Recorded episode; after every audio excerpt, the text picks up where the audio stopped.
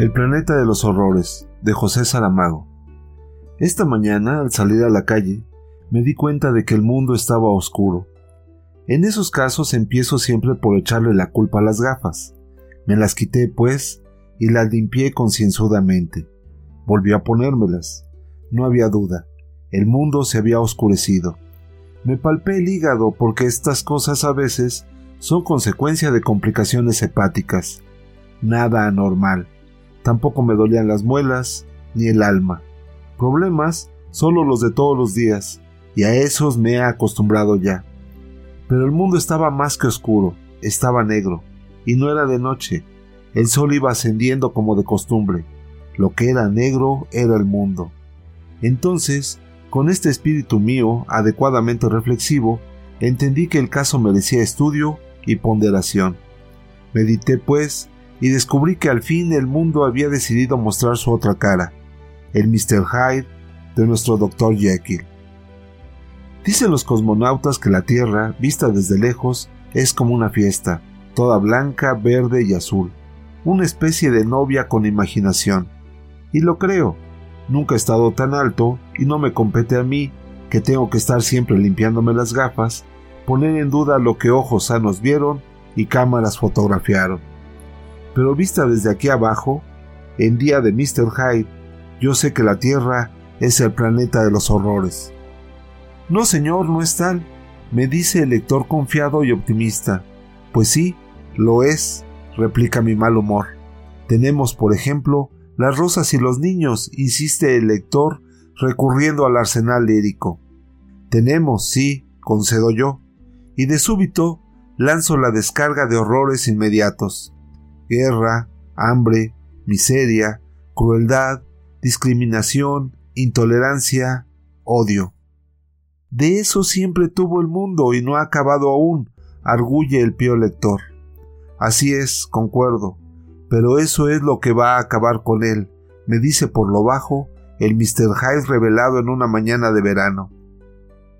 Si cree el lector que yo soy masoquista, desengáñese.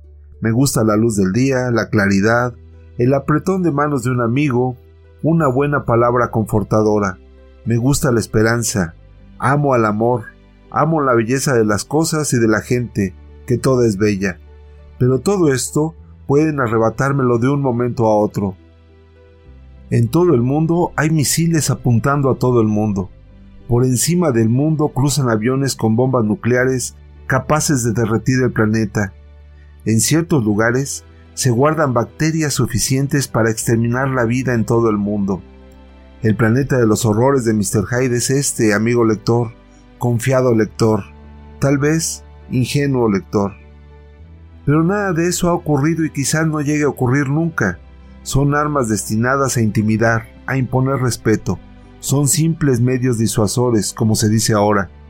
Pero ya los romanos decían en aquel su latín, si quieres paz, prepara la guerra.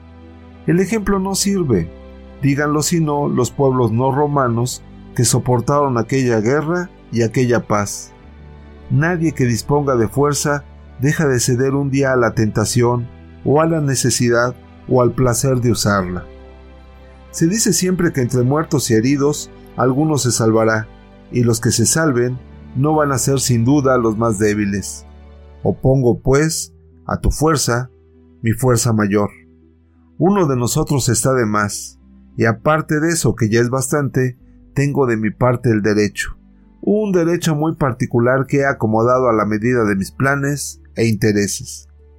Guerra nuclear, guerra bacteriológica, guerra química, guerra biológica. De estos cuatro caballos del Apocalipsis, cabalgue el diablo el que quisiere.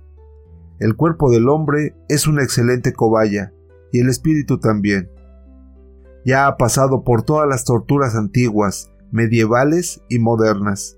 Ha aullado ya en campos de concentración. Ya se ha volatilizado en el brillo súbito y cegador de una modesta bomba atómica. Ya ha dejado algún hombre la piel para pantallas mejores que las de pergamino.